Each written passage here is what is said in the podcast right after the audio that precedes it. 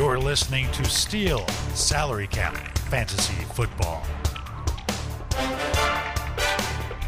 The one and only podcast dedicated to providing analysis, advice, and entertainment for salary cap fantasy football players. Now, here are your hosts Tim Kennedy, Farhan Hassan, and Sean McGuire.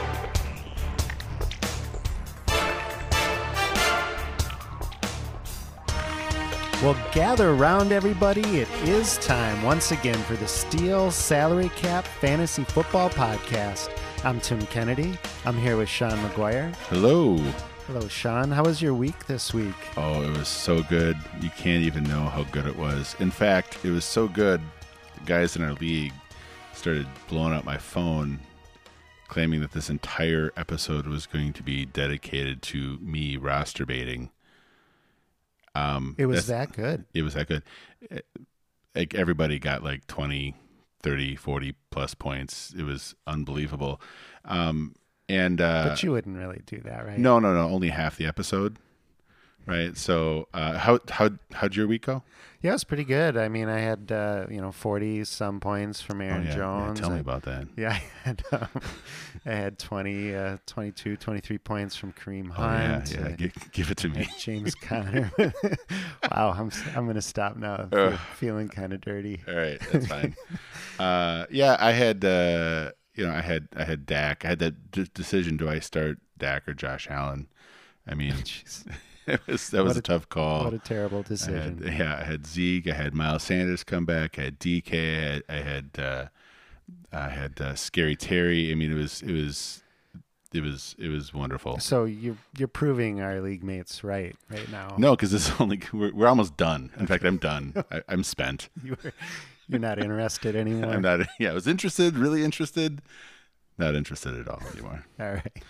Well, today's episode we are focusing on what most people call trend and mirages. We might call it fact and folly, fact or folly. I don't know. We'll, Just make it up. yeah, we'll make it up. We'll we'll figure it out by the end of the episode. But those things that we've seen over the last two weeks are they are they really how things are, or, or is it just kind of a, a, a shooting star that's going Right. to go away? Uh, but before we get into that, we have a couple of bits of news. Yeah. Um, so I want to talk about two contract situations that I do think affect some values long term. Uh, the first is uh, Robert Woods got signed. Uh, he got signed for several years. I don't know where the Rams got the money.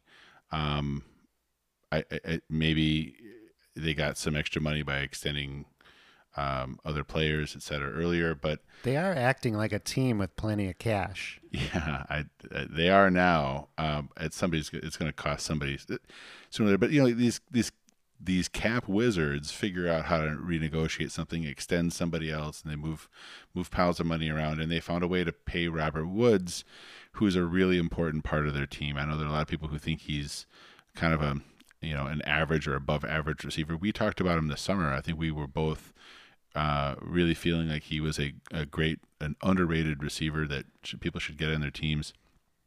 And uh, um, I still feel that way. It his contract extension matches Cooper Kupp's contract extension. I think they both um, are, are take up a, a pretty good chunk of cap, and and I would expect them to play out those contracts for me, the question as an owner and somebody who's promoted Van Jefferson for a while, I really believe in his talent. Um, but there's a ceiling on his opportunities now because they found a way of paying Cooper Kupp and Robert Woods, and the question is, is can how is he going to emerge as a top flight player in that team? The flip side to that is, you know, um, they were able to have Brandin Cooks be a productive player on that team with all three of them being productive for a while. So there is still opportunity there, but I think it does lower the ceiling on what Van can do. Um, talent usually, you know, is the thing that ultimately makes the difference. I do believe in the talent. Uh, it's just going to be a lot harder to see a really big explosion out of him. Sure. And then the Bears had a surprise contract extension during the season here with Tarik Cohen. because they're in theory, A Rob wants a contract extension, the Bears have a long-standing policy that they don't extend people during the season, and then they extend a guy that I don't know that anybody else really honestly cares about, uh, uh except for again Mrs. Cohen. But um, uh, they extended him, and then the next game they he get he played 33% of snaps and got like six touches, something like that. Uh, so the question is, why him and not A Rob? A lot of people are saying, I think it's the Bears. They're terrible, poorly run franchise, terrible team. It makes no sense. I have a slightly different take. I think this it has to do with Marlon Mack. Hmm. Because there's a guy that was playing out a year, didn't have a contract, had a catastrophic injury, and I suspect the agents of most running backs that did not have longer term deals got a call from their clients and said, "Get a deal done." And I suspect the the Bears basically said, "This is a guy we want to have around, uh, and we're going to do this uh, to to you know make make people feel comfortable." They, they, didn't give him a ton of money. I was going to ask you. I didn't. I didn't know the terms of the deal. If it was kind of a low ball signing. I wouldn't say it's a low ball signing, but it's it's not. It's not a big money contract. It's just odd timing, is really what it was. I, I don't right. know that. I, I'm not a big Tarik Cohen guy, so maybe if I was general manager of the Bears, I don't give him that contract. But but ultimately, if he's you know they're there, they know the guy in the locker room, and uh, I think ultimately that's that's how that's my interpretation of it. It's I don't have any actual facts or like uh, insider take on this. I'm just reading the situation, and I am certain that you know guys like Aaron Jones contacted their agents and said, get a deal done. And now that he's lighting it up, which we may, I don't know if we're talking about that, but there's going to be a lot of pressure in Green Bay to give him a contract, I, I would expect. Well, once again, we've managed to bury the lead. I think this this week was a crazy week for injuries. Yeah, speaking. Well, we did. It was a transition. Well, yeah, well, transition. That's, that's, true. That's true. Um, so just Saquon Barkley off the top, uh, probably a top two we, pick in most leagues if yeah. you redraft. Uh, certainly one of the best players in dynasty. Starter, uh, if you're starting a dynasty league, most people would have, be taking him one or two or maybe three, depending right. on on what. But like he's 23 years old. Yep. So what uh, what do we do with this going forward? So so Sa- so if you're a Saquon owner, uh, I, I've been thinking about this, and generally speaking, trading him is now doesn't make a lot of sense. You're selling low. We had a really interesting question on our uh, like our forum, you know, uh, our Facebook group uh, that really laid out kind of the the interesting questions you have to deal with when you are talking about a salary cap league because there if you're paying him money that's dead money now that you can't use any other way. And depending on the structure of your rules, you, you, there might be a, a, good case to be made to even cut him. I, I, it seems bizarre, but if you have him at a high salary and he's not particularly valuable compared to you know what he would go in free agency, then then yeah, there's, there's no reason to keep that that dead money around. I, I think the uh, the the bigger question is is strategically what to do. And I have my concerns on Saquon. And my concerns about Saquon are he plays in a horrible team. There's there's not they're not a good offensive team, and he's been productive in it. But this is his second year having a significant chunk of time being missed due to injury. And we, and has he he really hasn't been very productive so far this year. I mean, I no, know it's I mean, a very small sample, well, but yeah, and, and and for me, it's a very small sample, but that team was bad enough, I think, that he might have come out this year with kind of poor numbers for him, and uh, and it might have kind of like hurt his brand a little bit. Right now, Saquon is still he is still like the gold standard for what you want in a fantasy running back in a, in a, dynasty league, and that hasn't changed due to his injury. Um, but that might not be the reality. The reality is now you have a guy with a with a bad with a bad knee, um, and he might come back 100. percent He might be like AP and come back 110 percent. That's impossible, by the way. My coach told me the same thing too, but I also had another coach that told me that you know he expected 110. percent So they, they they needed to get on the same page. Right. Um, Are you interested in Devonta Freeman? He's, he just signed with New York right He- before we. he did just sign. the question was going to be Dion Lewis or Devonta Freeman. That offense is not good. And um, last time uh, Saquon went out, the backup not particularly impressive. I'm just not. I'm just not a believer in that offense uh, at all uh, on the ground. I don't think they're going to be ahead in very many games. So uh, Devonta Freeman, who's had a hard time getting paid by anybody, I don't think is going to come in there and change anything. Um, Yeah, I, I agree. I wasn't interested in Devonta to begin with or Devontae.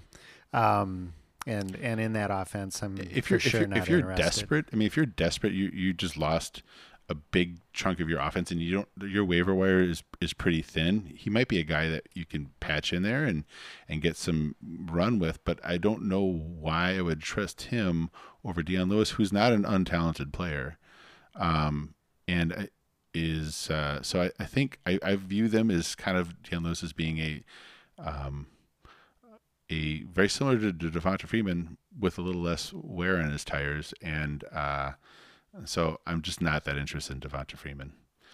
Um, All right, how about the Mostert injury? Well, let's come back to that one. The, the other really big injury we should probably should talk about first. is the CM other guy who is one of the top two players Well, to be taken the most rounds. probably the top, but he's not out for the season. No, he's not. Uh, so yeah, uh, CMC uh, out probably three to six weeks or so with a high ankle sprain. and we talked about high ankle sprains this summer with Bjorn.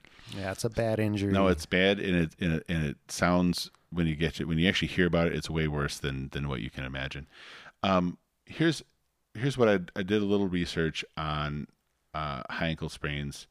Uh, the average time lost in a high ankle sprain for a running back is over three weeks. So if you're a CMC owner, be surprised if you see him sooner than than three weeks gone. Um, and but he's also not going to return the same.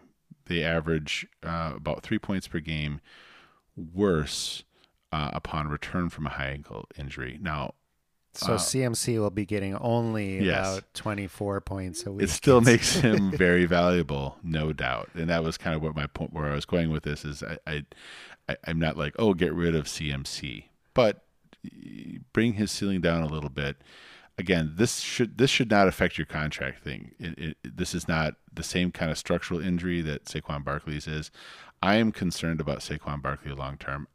We just to bring that back, I would be looking this offseason to to consider trading him because his his lack of a bad season in a bad offense will make his he the news reports are going to come out that he's going to he's healthy ready to go and people are going to be bringing up how Adrian Peterson came back and ran for 2000 yards the odds of that are very very very small and if you can sell him for the same price you could have before this year next year I would I would really seriously consider doing that um oh Raheem, right. Raheem Mostert Yeah, Mostert. Is there, you know, do we do we chase McKinnon or uh, Coleman while he's he's sounds like he's not going to be out for all that long. Um, so maybe it's not worth chasing any of these guys. But McKinnon's been pretty productive these first couple of weeks. Maybe Yeah. this is another a nice segue into the Trend Mirage. Uh, Yeah, I mean McKinnon is has has provided some value, and there have been people who have loved Jerick McKinnon. I have not been one of them. I see when when he was with the Vikings, I saw a guy that didn't have any, didn't really have good vision, and so he just seemed to kind of get what his body would give him, and he's an athletic guy, but like he he he, didn't. I didn't see him setting up blocks well, um, and so I just didn't see him as a guy with great vision. Uh, also, I suspect that his uh, he can't run as fast as Raheem Mostert. We did talk about his uh, I don't know if, fastest whatever. I yeah, with the, it was just a next gen stats that he hit 23 miles per hour on his 76 yard run in week one. And his first run of this game, I think, was was a similar long distance touchdown, and he apparently topped that record. So it does make you wonder, with all these people paying all this attention, how does a guy like this like go to training camp every year and nobody for year after year after year, and nobody thinks of him as as like potentially the guy until he randomly gets an opportunity when he's 27 years old. it's it just kind of to me tells me maybe all these guys know only a little bit more than what we know. So once again, I feel like I still got a shot playing in the NFL. You're a lot older than that, my friend. Well, yeah, you're right. All right. Should we get into it? Yeah, let's get into it. Uh, we- we've got, I think it's about 15 ish or so uh, situations in the NFL over the first two weeks that could be a trend. We might we might have to cut it short. It is my wife's birthday, so we might have to get going. That we might be seeing a trend here, or it might just be, you know, like I said, a shooting star that you don't want to chase. But um, first up, uh, Sean, Josh Allen looks really. He looks like a beast right now. Is he actually an elite fantasy beast? so he's had crazy stats through the first two weeks. He's the number one, at least in our scoring system, which is pretty similar to most others at the quarterback position. Uh, he's the number one fantasy quarterback through two weeks, averaging over 30 points a game. Uh, first game, basically, he had a 300 yard passing game. He had a big production on the ground. Uh, the second game, mostly through the air, well over 400 yards passing. Um, he, he looks, and I talked about this a little bit last week. The entire offense is going through him. So here's here here are the warning signs. That to me looks really good. He, I've seen a lot. There's a lot of dangerous passes that he's throwing, and and they're getting completed right now. Um, but he's played the New York Jets and Miami, and I don't know that that is going to hold up. I think some of those dangerous passes are going to get at least at least become incompletions, if not interceptions. Right. Um, he hasn't been a guy with a ton of interceptions, but but I I, I do think he's going to feel a little emboldened. He's going to get a little of that Brett Favre syndrome where he thinks he's he, he can just fire a football through a through a wall, you know. Um, and he's going to be playing the Rams in Vegas and Tennessee, all of whom have legitimate NFL defenses, unlike the Jets and Miami, which is just bad football teams. Uh, so for me, I'm going to go. Uh, I'm going to say slow your roll, breathe, enjoy it, but it's it's a mirage. He's still he's still going to be a very good fantasy football quarterback, but don't expect him to be 30 points per week guy th- this entire season. Uh what do you think?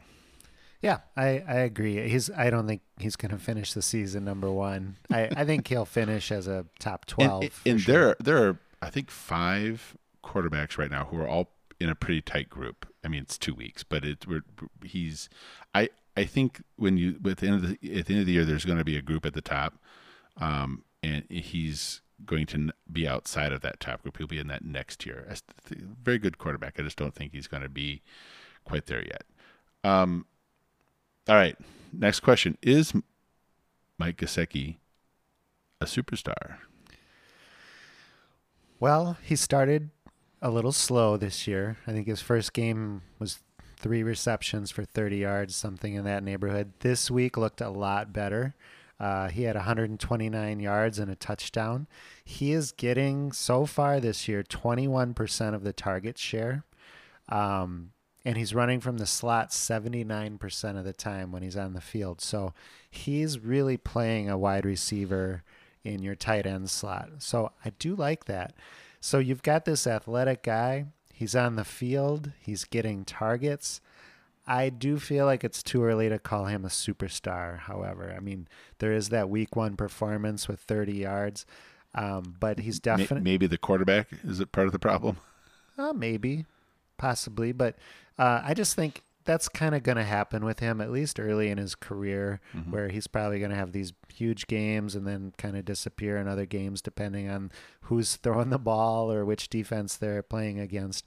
Um, but he's still a guy I'm interested in. I was high on him this summer, and th- he's done nothing to uh, to suppress that excitement for me. He had a couple catches that I thought were just very, very elite looking catches. Not just he's open, they throw him the ball, but but plays that he made that that ninety five percent of tight ends aren't going to make. So I, I'm I'm a little more bullish on him than you. I think I think he is getting to. He's going to very quickly be into that that conversation that we have. I'm with your you know your Kelce's and your Kittles and your Andrewses and your maybe Zach Ertz, depending on how you feel. Um, I think that he's going to be. It's going to be pretty. I think that's the direction where, where he's going. He did. I think his touchdown this week was against an All-Pro uh, Right. de- defensive back, and it was a it was a nice catch. So, um, yeah, definitely, he's a guy. Especially, I think once they went. Well, I shouldn't say especially. You put a rookie in there, it changes everything, right? But I, I do believe in Tua um, long term as well. So I, I'd like. I guess I don't know if his numbers will go up or down once Tua comes in, but I think it's a it's a good thing that they have a talented quarterback ready to go. So there's some continuity for him as well. All right.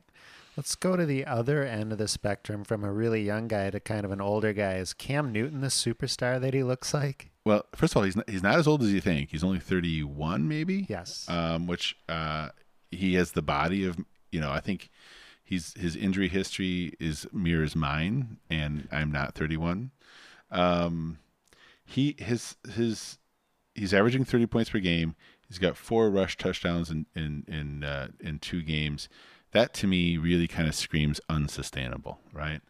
Except he's getting every carry when they get down on the goal line. And this is the thing. So, one thing I've learned from watching Bill Belichick is what he does is he will he is really good at maximizing what he has on the field.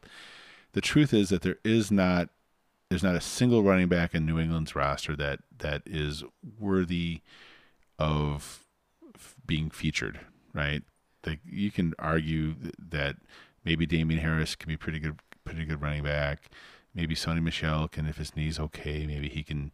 But, but we're not. None of them are, are Nick Chubb, right? None of them are, are a guy that that is going to that really Well, you can just. Chubb's pretty bad on the goal goal line too, but, but, Well, or has been. Yeah.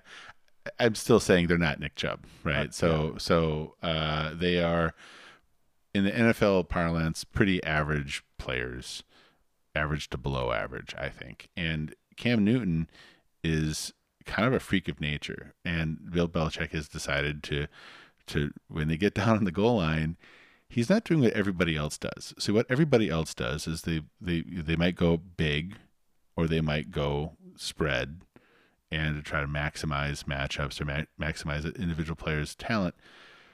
What he does is he goes really big.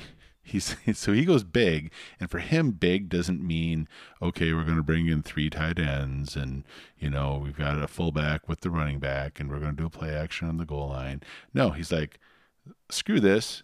Here's what I'm going to do. I'm going to give you seven offensive linemen, and I'm going to give you two tight ends and a fullback. We're not going to go with. We're, not going to. Why do we want to put in Sony freaking Michel? You know, when I can go, when I can when I can go with the ten largest humans on my on my uh, player or in my in my roster. roster, yeah, and then Cam Newton, and just let Cam figure it out. And most of the time, if if if he follows like the the, the play design, he's unstoppable because Cam himself is huge. Um, I, I know there was he got stuffed on one of them. Um, I, but he if he had zigged instead of zagged, he scores there too. And I, so I look at this and I think I, I think Bill, Bill Belichick takes advantage of things that he thinks the rest of the league hasn't figured out yet. And one of the things is if you get Cam Newton, don't treat him like a regular quarterback. Treat him like the beast that he is. So, does Cam Newton get the question people should be asking is Cam Newton get 20 rushing touchdowns this year? I don't think it's insane. I don't think it's insane. So, I expect for Cam to to have a great year as a running back, as a goal line player. The receivers, other than Julian Edelman, they're all really mediocre. I know you, you had a, a take on N'Keal Harry. Um, Yeah, I just uh, in watching this game, I was just like, this guy just looks plodding. Like yeah, he just looks slow. Um, I mean, if- slower than JJ Arcega-Whiteside, or yeah, maybe. I mean, I, I would just I would not be afraid to move him if you can get something for what would Harry. you what would you give him up for? Like if you if you would you take a second rounder in twenty twenty one? I I would too. God, man. it's tough because you spent you spent probably a top six pick on him. Yep. Probably a top draft. three pick. But you're you're uh, you're cutting your losses there. I, I think I would take a second rounder for him. Especially in, in the next year's draft class, which should be pretty deep. I would Yeah. be I would I would take a second rounder for N'Keal Harry right now. Yeah. All right. T Y Hilton. I took a look at him. Is he in trouble? I think well, I'll give you my my verdict here at the end. He he's dropping balls and that is not T.Y. Hilton like. He's already dropped 3 3 passes in the first two games. He dropped a 44-yard touchdown Yeah. uh, this past week that could have uh, it couldn't have been thrown better. It just hit him right in the hands. Um, now I was thinking also he only he saw five targets this last week, and I'm like Parris Campbell's out. Uh, he should just be seeing targets right and left. I went and looked at the passing uh, numbers for Rivers though, and that was a 20% target share. Yeah. So he he's still being targeted. He still is gaining separation. He should have caught a touchdown, a 44-yard touchdown, and we probably wouldn't even be having this conversation. So I'm not That ready. leaves that leaves two other drops, by the way. well, maybe he's down. Maybe. you forget that one. I'm not ready to give up on Hilton yet, but I'm definitely concerned. I am ready to give up on, on Hilton, and I'll tell you why. Um, I don't think that that passing offense is is is suited um, to him, and I think they if if Campbell come comes back in a reasonable amount of time, I think that's the direction they want to go. I think they want the guy who can catch a pass from Philip Rivers five yards downfield because that's about as far as he can throw, and can do something with the ball at that point in time. Um, and my recollection is, hey, Chris Carter was a Pro Bowler one year. The next year, he just dropped passes. I feel like oftentimes that's the first sign. So Hilton is older. Um, he's still um, fast. I think he still still gets open. He's still a good route runner. Um, but I would, for me, it's it's a it probably depends on need. If you've got him um, you know, signed for a while, I would probably presume that maybe your usage of him might be shorter than your contract. I, I you know, I, I think you got to hold on to him if you if you need him to, as a starter or something like that. But, um, but I would be nervous and I would be looking for an opportunity to move him. All right, so Jonathan Taylor has a giant opportunity that's opened up for him at the expense of uh, Marlon Mack. Uh, is he an every week starter, Sean, or maybe even an every week RB one? So, I read uh, uh, wh- a per- somebody who I, I think is a, a really well respected analysis uh, analyst, analyst, who uh, who basically said he's a top five running back for the rest of the year, and I thought that made me think, okay, all right, where how do I feel about him? Because um, the reality for me is I have a different opinion. Um, he got 100 yards against a terrible Vikings team, and when I say terrible, we're here. We're they're a terrible football team. I, the- Hard to watch right now. it's Jets esque, right? Like we we might be tanking for Trevor in Minnesota here right now, but we're not smart. Enough. Yeah, I know we're not smart enough to do it, so we won't. But um, so that hundred yards, however, he was three point eight eight yards per carry, which which is not impressive. No. um, and it's a lot of volume. And uh, it's especially not impressive when you have like one of the best, if not the best, offensive line in football. And I watched uh, they were giving him the first three yards. He was getting 0.88. I mean, that's not a statistic. That is just I'm watching it, and I'm watching them push our de- our defensive front three yards down, and then I watched Jonathan Taylor plow right into the first guy time and time and time again. Well, that's like an extra two feet or, Yeah, it's or even yeah. over yeah, it's it's it is an extra two that feet. he's getting on his own. which is um uh which now I'm thinking okay so you can't possibly be calling him an RB1 especially you consider okay Nyheim Hines wasn't used but it was a blowout. Um and then you start thinking okay against Jacksonville he averaged less than two and a half yards a carry. In his limited work Marlon Mack is averaging over six yards a carry on pace for a 220 yard um, rush or rushing receiving game, and then look at what you know what Jonathan Taylor does. So I see those as troubling signs for his talent. Now he's young and he can learn, um, but I do think he just runs right in. He someone points him in a direction, he runs really fast in that direction, and plows into whatever. And in college, you break free all the time and, and bust long runs. In the NFL, it's going to be more difficult. That said, the question is about this year. And in the next month, he plays the Jets, Cincinnati, and Detroit, who are terrible rush defenses. And then he plays Cleveland and Chicago, which are terrible teams. They might have better defensives, but they're but they're they're not good teams. If you look beyond that, overall it's a cake schedule. So I would say RB one for this year is a trend. I think he, I think he's by the end of the year, the volume is going to be there, and he's gonna he's gonna have some huge games in the next couple, next couple of weeks. If I have him, however, I might try to I might pay special attention to the games in November when he plays Baltimore and Tennessee twice, and see against real defenses what does he what does he do, and if he struggles in those games, I would I would consider uh, trying to sell high on a guy like Jonathan Taylor because I do see I'm not seeing the the the short area quickness that will, I think will lead to him being a, a, productive running back in the NFL long term. Uh, how about James Robinson? Yeah, is, James, he, is he an every week starter? So James Robinson's a guy. If you follow me on Twitter, I was pumping him up uh, a week before the season or a week or two before the season that he was a big reason that Jacksonville felt comfortable letting Fournette go. Um, he's all he's done is walked in, taken basically every carry and t- through two games, and produced with it. Um, he's clearly the bell cow in Jacksonville. Um, and on top of getting volume, he actually has shown some athleticism. He's he's got a little wiggle. He's got some power. He's got some hurdling. Uh, yeah, I love that hurdle talent. Um, so I I think at least for the year, I would call this a trend.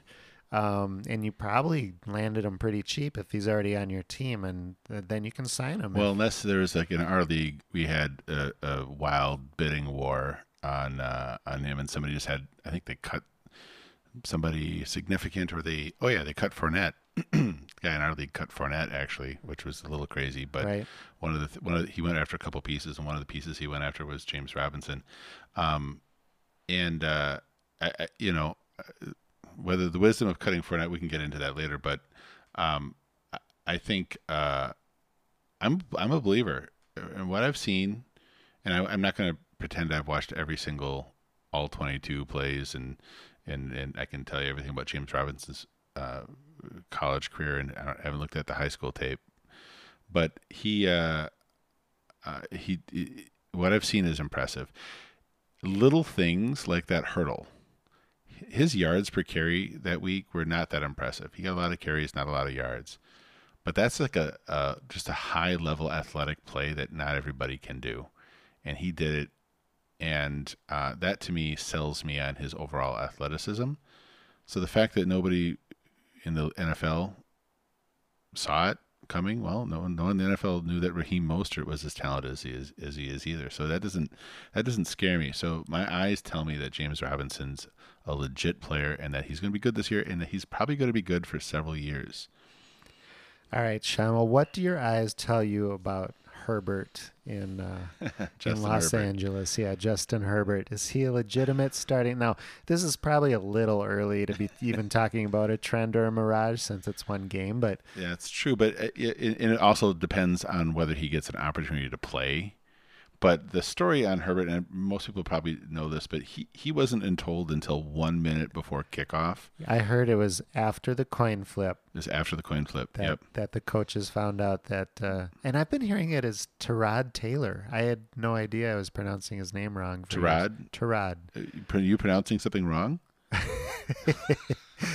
what? Carry on, my friend. so uh, I probably do. Have you, have you been saying Tyrod Taylor? Well, yeah. up Okay. until I think I've been saying that too, actually, but only because of you. So it's your fault. right, whatever. So he he uh he, he the, the backstory is more or less that Taylor got an, an injection uh, to deal with a rib injury, some kind of steroid injection or something like that, and he had a reaction to it that made him go to the hospital. Um, Ah. Thank God he's okay. Right. But now you understand why Herbert had no idea he was going to play. He goes in there and plays, and what does he do? He looks unbelievably good. Yeah. Talk Like- about poised and finding out you're not that you're gonna play like a minute before the game. and I gotta say, just watching watching Hard Knocks and seeing him with his like little little man bun, I just didn't expect that kind of professionalism where he was ready to go and knew everything and and directed the offense as, as efficiently as he did. You expect that out of Joe Burrow, who knows from day one he's going to be the starter, but this guy was ready to go. And uh, the most, the more impressive thing that I found uh, out about later was that he played most of that game without his starting center. You know, uh, who's a Pouncey, and you know they're always good. And he and he lost his left tackle in the first quarter, so he played most of the game without his starting center and left tackle, and he still threw for 300 yards in his first game wow. and it could have been a lot bigger. He he missed uh, Mike Williams uh, on a deep throw that uh, he, Williams hit the cornerback beat, and uh, and the throw was a little behind him, so the cornerback was able to get back in the play. But um, so for me, that's all very impressive. Now on the flip side, the defense didn't have a chance to prepare for him. So you have to think about this in terms of okay, well maybe he surprised them, and we've seen guys who are backups who suddenly look really good because the defense hasn't prepared Right. for him. But Yeah, there's also true. there's also no book on him. So what kind of what kind of defense do you have for for Taylor that where you were suddenly like, oh well, it's a totally different script for this guy who's just bigger, faster, stronger than than Taylor. You can't defend against greater athleticism. Maybe they could have tried to fool him with different looks that they didn't think that Taylor would be get would get fooled by because maybe Taylor's a more savvy veteran. They don't expect him to get fooled by this. Maybe maybe that's the kind of thing that could happen.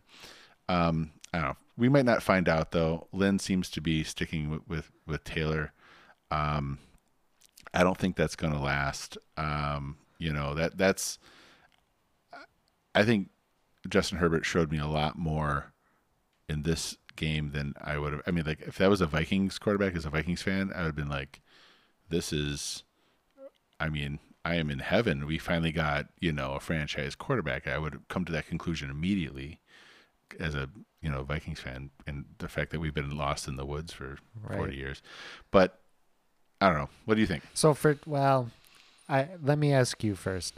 Trend or Mirage? It may, maybe not for this year. It sounds like he may not even continue starting. But um, do you see him as a, a a legit a trend for the career? Is this a legit QB going forward? I think it is. I think I think the I- I think I've already seen enough. He's already impressed me more than than a lot of like compare what you just saw from him with what you've seen from Sam Darnold. Right? I'm just using him as an example of a guy that people are still like, well, maybe he's going to be good. That that to me is is uh, is um, a, a really really positive sign. So if you if you have Herbert, um, great. If you don't have him and you're looking for a young piece to build around, maybe somebody who's willing to, to give up something, uh, is willing to give up Herbert for something of value, depending on your situation. Um, but he's he's a guy that I would like to to build a, a franchise uh, team around. Okay. Next question. Diontae Johnson. Is he the wide receiver one in Pittsburgh? Well, he sure looks like it right now. Uh, this week he had 13 targets, caught eight of them for 92 yards and a touchdown. Last week he had 10 targets, so he's seen 23 targets through two weeks. That's a 31% target share for his team right now. He's he's basically getting the ball a one out of every three passes that are thrown. So that's that's impressive. By comparison, Juju has only seen 14 Who? targets over that time. Which is only a 19% target share. So just by those numbers, if if you had no idea, if I gave you like here's receiver A and receiver B, who's the stud? Right. It's clearly Diontae Johnson, at least so far. Um, if you go back to last year, Sean, I think you brought this up uh, on maybe an o- our overrated episode. I, you have not been a Juju fan.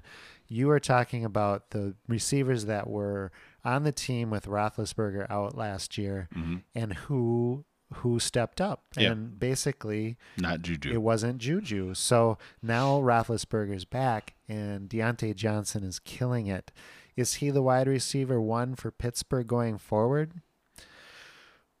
I'm going to say yes. I could be wrong, but I'm going to say yes. I, What I, do you think? I, I, I actually, I, I think you're ahead of the curve on this. I agree. Juju is is getting a lot of. He's also also getting a lot of volume.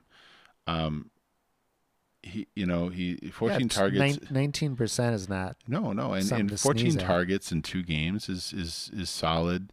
He's catching most of them, if I remember rightly, and and you know he's averaging, you know, a couple yards per per target. Um, Well, I mean, because he's because he's seriously his his lines are like seven catches for you know thirty two yards. Like that's fine. Um, and that may change with a guy like Chase Claypool, kind of make scaring people deep. Um, the guy that I, I'm really worried about is Washington. Honestly, I, Yeah. I, I I've not I poo pooed Juju. I did not do, plan that, by the way. I really like it though. I know. I poo pooed Juju this summer, not because I think he's a bad football player, but just because I think he's overrated. And I think what he is, is he is an effective slot receiver that had massive numbers with Antonio Brown on the field. But Diontae Johnson, I know this is going to sound terrible, but he's the next Antonio Brown. He's not Antonio Brown. Whoa. Yeah, no, no, but he's the guy who is going to is going to be used downfield. That's what I mean to say about about it. He's going to be he's the guy who's the good route runner who is going to get open all over the field, free up the middle, and then you're going to see Chase Claypool as uh oh my god, I'm blanking on his name. Who's the guy he get busted for for drug usage and whatnot? Uh, whatever. On the on the current team? No, like like about three four years ago on the Steelers. I don't know. Or yeah, whatever. This is gonna sound terrible. Bodie had him on his team, and he and he wouldn't stop talking about him. any rate, Oh, I know who you're talking about yeah, now. yeah, yeah. So I can't remember his name, but I, I at least know who you're are, talking we about. sound now. really, really smart, but uh, or Martavis Bryant. Bam, go. got it. Boom. So that's that's what Claypool's role is going to be, which is also good. So Diontae Johnson, I think he's very talented, and I think he has a very similar skill set to Antonio Brown. I'm not saying he is Antonio Brown. Well, I'm actually taking notes over here. So far, I've got Minshew is the next Brady, and then Johnson is the next I, I Antonio did Brown. Minshew Brady twice, by the way. I know. Okay. I got it in my little black book over here. okay, yeah, that's that's gonna make me sound ter- terrible, but that's okay. All right, moving on. Um, in Dallas, Mm. is this an elite offense? Mhm. And maybe more importantly, is Dak the QB one this year? He just had a forty-point game. He did. Uh, so here's so here's uh, that's a good question. Uh, I do think it's an elite offense. I think they have shown um, that they can score on a good defense like the Rams and uh, maybe questionable defense in Atlanta, but um, but they can they they they, they that comeback was epic, right? And uh, and so I, I think they've got all the pieces to have an elite offense. Is Dak the QB one? There's a lot of guys who can vie for that title. I think he is a candidate for that title. There are are about five guys that I think could finish as the QB QB one. I think Dak is one of them. I might have picked him to be the QB one, or maybe you did. This I, I have in places. I know I, I've when I've kind of been asked to throw a QB one out there. He's a guy I've chosen. right. Yeah, I, so I think I think the the the it, on the plus side, I think he's just discovering what CeeDee Lamb can do, and CeeDee Lamb has already sold me, right? Uh, but I do think you know, we have two games. The Atlanta game was a huge game, but that's a really odd situation. The Rams game may be more similar to what you're used to, which is that offense is very productive. There's a lot of scoring heavens in that offense. His fantasy numbers were good. They weren't unbelievable. Um, so so I think that I think that's a question, but I mean to actually pick him as the QB one, I think he's on the short list. Is that that's, maybe is that a trend? Sure. Okay, I, we'll yeah, call that I'll take that as a trend. I think all year long you're going to be very happy to have Dak Prescott on your roster. How's that? yes, I agree. All right. That's not going out on too much of a limb. No, it's kind of a it's kind of a soft take, but is uh okay. Next question: Leonard Fournette is he the running back to own in Tampa? Um, should I answer first and then give my reasons, or wait till the end? I don't know, man. I think I think that's artistic license. You All get to do what you want to do. Um, well, I'll I'll I'll paint the narrative first and Okay. then give my answer. So, um, Rojo, we've talked about him a lot, And we've been Uh, pro Rojo we have- generally. generally. Um, You less so than Bodie and, and which and me in the middle. But yes, So on Sunday, uh, Rojo scored an early touchdown. Things are looking good. Then shortly after that, he- there was a fumble. Uh, it sounds like there was just a mix-up on the exchange between him and Brady. I was not able to see. I did not look at it slow motion to see who's actually at fault. But if if if it's you and Tom Brady, it's always your fault. Exactly. um, so Rojo was quickly benched after that. Fournette comes in in relief, and uh, he was productive with his shot. He he posted 116 total yards and a touchdown uh, with his chance that that he got there with the fumble. Um, it just seems like Arians has been always looking for a reason to bench Rojo. Now he, he had a couple reasons this game uh, with the fumble, and then Fournette comes in and and just takes the ball and runs with it. So uh, is Fournette the back to in Tampa? The answer is yes. Yeah, that's a trend. I think, I think, uh, I, I actually think I'm with you on this. I, I, I think it's going to be murky for the next few weeks. Um, Fournette coming there changed the changed the landscape and changed my perspective on it. I didn't think that it was going to be instantaneous, and if had he not had the fumble and whatnot, we might have seen a, a slower transition. Um, or maybe no transition at all. If I, I, think what I said was I think Rojo was going to get the first crack, and if he if he does well with it, you're not going to see much of Fournette. Well, that's already that we're already we're already past that point. We're already past that point. So I think the question is once you see Fournette and you see the, see what being bigger and stronger and all those things that that happen uh, that that can that can come with that.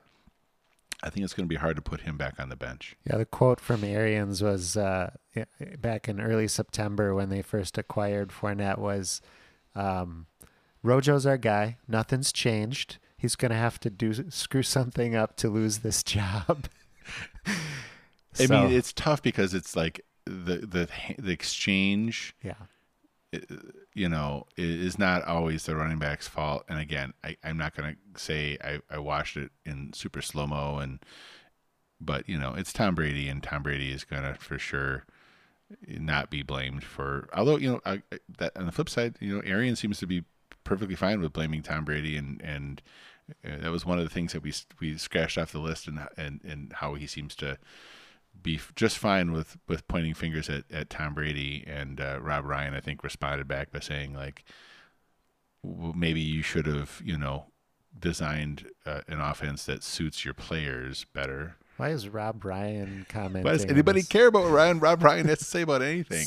Seriously. but but uh, but anyway, I do, I, I do think that is that is interesting. I, Arian strikes me as kind of like this ornery guy who's just going to be kind of unsatisfied with just about everything, and you know, um, so maybe if Fournette screws up, maybe Rojo gets another another crack at it. But um, I mean, Fournette really iced you know some that game, but just Yeah. by by housing some some long runs at the end, and you know that's going to be remembered. So maybe a quick one here, Sean. We've already touched on Dallas a little bit, but is CeeDee Lamb the wide receiver to own there? That's a good question. Is it, uh, he had he's the first rookie receiver to get to 100 yards, um, and he looks really good. And the guy who statistically uh, is the weak link, you are the weakest link, right? Right. That's Michael Gallup, Yeah. who has made a couple big plays. He, I mean, he made a, a ridiculous catch where he got one butt cheek in before his elbow went out of bounds in this last game. They, they don't win that game without that catch. Uh, the previous week, he was trusted to catch the the play that was going to help them win the game, and then you know whether he pushed off or not, that's a question. But he's still being trusted in those big moments. Uh, Amari Cooper had at least one ridiculous catch. Um, I, so I I think actually uh, we talked about this this offseason a little bit. Is this the second coming a little bit of like the 19, 1998 Vikings offense where you have three receivers that are all very productive? I definitely think that's possible. Gallup's going to get his. He's his numbers are down, but he's being trusted in key moments, and he's and he's come up with uh, some big plays, and the statistically those numbers are, are, gonna are gonna uh, are gonna go up for him. I, I, at the same time, I think CeeDee Lamb is going to continue to grow as the season goes. So it's hard to say is how is everybody's slice of the pie going to share? The answer is get Dak Prescott. All right, Calvin Ridley. Is he the is he the top receiver for the Falcons? Well, this is very similar to uh, my my. If you have wide receiver A or wide receiver B, you know who's the stud. Uh, right now, Calvin Ridley has a 24% target share. He's had 22 targets over the first two games. He's turned that into 239 yards, four touchdowns so far. I think that's Julio's career touchdown numbers, isn't it? it might be. That poor guy has not had a lot of luck in the red zone. Uh, in contrast, this year Julio has seen only 16 targets, which is a an 18% target share, and he's converted that into 181 yards and zero touchdowns. So Ridley is just vastly outproducing Julio Jones so far. Um, like T.Y. Hilton, he also dropped a pretty easy touchdown pass this week. And you said that could be an indicator and a first indicator of some slippage. Well, he's getting older. Right. Um, but on top of that, Ridley is just a really good route runner as well. He's a good wide receiver. My prediction is well, I will say I think this is a trend. Is he the number one wide receiver there? Uh, I'm again going to go out on a limb and say yes, that he is going to uh, win the Chris Godwin Award this season. Being more valuable than the guy that everybody else thinks of. yeah, yeah. Is that, is that am, am I quickly identifying what that award is? Yeah, it's the guy like like uh, Godwin before his blow up season last year. If you had said Mike Evans and Chris Godwin, well, Godwin's going to be the better receiver, people would be like, Yeah. you're crazy." You're crazy. And same thing here. Uh, if you said Julio and, and Ridley, who's going to be better this season, every uh, you know at least ninety nine percent of people would say Julio. But I think I, it's definitely a possibility that Ridley comes out on top this season. I, I think I'm going to out Chris Godwin, you're Chris Godwin, and ask this mm. next question: Okay. Is Russell Gage going to be more valuable than Julio? That's that. I mean, and he's been very, very, very productive, Yeah. and there that offense is they can't run the ball. So are they going to be a team that has three good wide receivers? Not All unlike year. not unlike Dallas, except for Dallas has the running game. Right. And and could you have two Chris Godwins on your hands? Uh, I'm gonna say no. I don't see that That's, happening. that's a bridge too far. but it, yeah, it's too, a bit. Yeah, it's too far. But I, you know, I think Gage could be. I did just pick up Gage in one of my leagues, and uh, I think he could be pretty good this season. Yeah, I, I just I, I think they're going to be throwing the ball. I'm a believer in Matt Ryan this year in terms of his overall pro- productivity and and I think uh, um, yeah, I can't all go to those two guys.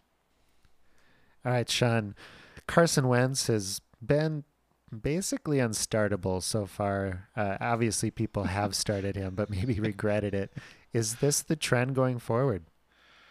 Well, if we're talking about this year, I but the short answer I think is that's a trend. Uh, it's a trend. I originally, after one week, my initial take was, "Wow, that is a terrible offensive line." Well, wait till they get some some guys uh, back. I think they were they got at least uh, one guy back for this last week, uh, and then he was terrible again. And I expected to look in the box score and see maybe not eight sacks or whatever he had against the Washington football team, but you know, four or five. He had zero sacks. He had, he he got sacked zero times against L.A. and uh, was just not productive and made a lot of mistakes. And I think uh, I think he's a very very talented guy. So if you want to talk about in a contract league, I've I've invested in Carson Wentz. Do I need to you know sell my shares, etc.? No, the answer is no, uh, unless you've paid some ridiculous price for him unless you've got him at a very high salary, something along those lines. I think the long term prognosis is good. I'm not worried about the guy they drafted. I'm still not worried about the guy they drafted. I, have heard some discussion though. If they lose, I think was it play Cincinnati this week? If they, I, I can't remember who they play, but I think it might be Cincinnati. If he loses again, is there going to be pressure? to bring in the rookie. Of course, there will be. Of course, there will be. The pressure in Philadelphia. Are you kidding me? They're going to be screaming to get rid of Carson Wentz. But um, his problem, he, he does overdo. I think he tries to do too much. He tries to. You know, one of the reasons why he got hurt is because when he had his really, really, really good year on their way to the Super Bowl, he he was doing everything. Uh, he was being a productive rusher and a, a really good quarterback. Um, and I think that when he struggles, I think it's because he thinks he needs to win the game with every single throw. That's the kind of thing that can be adjusted. So, am I concerned about him this year? Yes, um, but I do think uh, that it, it, the the ship will eventually will slowly get righted as he feels realizes that he's got hey he's got some running backs that he can dump the ball off to. He's got excellent tight ends. You know, he he still has DeSean Jackson. Would you keep starting him? No, I wouldn't start him. I, I would I would I would wait and see. I would I would I, you know I would start him if Kirk Cousins was was the alternative. Right. If I if I went into the season with Carson Wentz and Kirk Cousins, then yeah, I'm probably still I'm gonna I'm gonna ride this out. But if I have somebody else, I'm probably gonna shift him to the back and and and wait until I, f- I feel like that ship is righted. What about you? What do you think? You know, uh, you tried to trade me Carson Wentz this past off season oh, or past season, and you well, never because you, have never liked him, right? Yeah, and that that's the only reason I bring it up. I've I've not been a huge Carson Wentz fan. Um, I did trade him. I know you did, but so I you I know i guess I'm still in that camp that he's he's just not my guy. Right, that's fair. Uh, Marquez Valdez Scantling. Do we need to be rostering this guy in every league, and do we need to be excited about him? Uh, the the short answer is no. I don't think that you need to be rostering him. Um, and excited. I mean, if you're a deep league, of course. But yeah, yeah. Well, okay. Should he be on a roster? Yes, he probably should. Um, he is producing. He's got 160 yards and a touchdown through the first two games, which is great. Yeah. I, I'd want that on my team. The problem is, is he is dropping passes, and Aaron Rodgers does not stand for that. And so he's seeing balls come his way now. I'm scared that's going to end for him. Um, Allen Lazard dropped a ball this week as well. So yeah, it, it, might turn out that nobody sees passes in that offense except for Aaron Jones and Davante Adams. Oh, Aaron Jones had some sweet catches this last week. He's really if I if I'm you know Aaron Rodgers, I'm just like okay, I'm just gonna.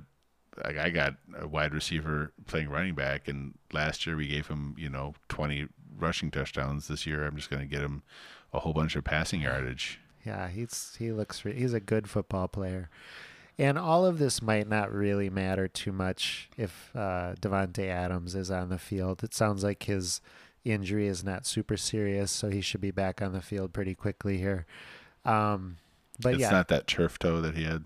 I don't think so. I I heard no. it's not it's not a huge concern. So I you know if MVS is on your your waiver wire, yes, I would I would pick him up. I would not be trading for him. I don't think he's the next wide receiver two in Green You Bay. You think he's done enough that you could start trying to unload him on somebody? I mean, because that's for me what I would look for is I That's- would I would look for, hey, he's I don't expect him to to be basically keeping up this pace of 80 yards a week, yeah. and you know somebody's going to want the next guy in Green Bay, and if you can get something for Yeah. him, I uh, I'd trade that- him for third rounder. That's I would I would do that as well. I would try to move them if you got them. Move them, Ca- move him if you got them. Cash cash in on the production so far. Right. Well, that's going to do it for our Trend Mirage episode, or maybe our Fact or Folly episode. Uh, you can let us know what you think via Twitter. I'm at SteelPod. And I met Steel Pod Sean. Um, there's also been some good questions coming in on our Facebook group, uh, also called the Steel Pod. Uh, keep those coming in. And uh, thanks for joining us. Until next time. Bye bye. Thank you for listening to another episode of Steel.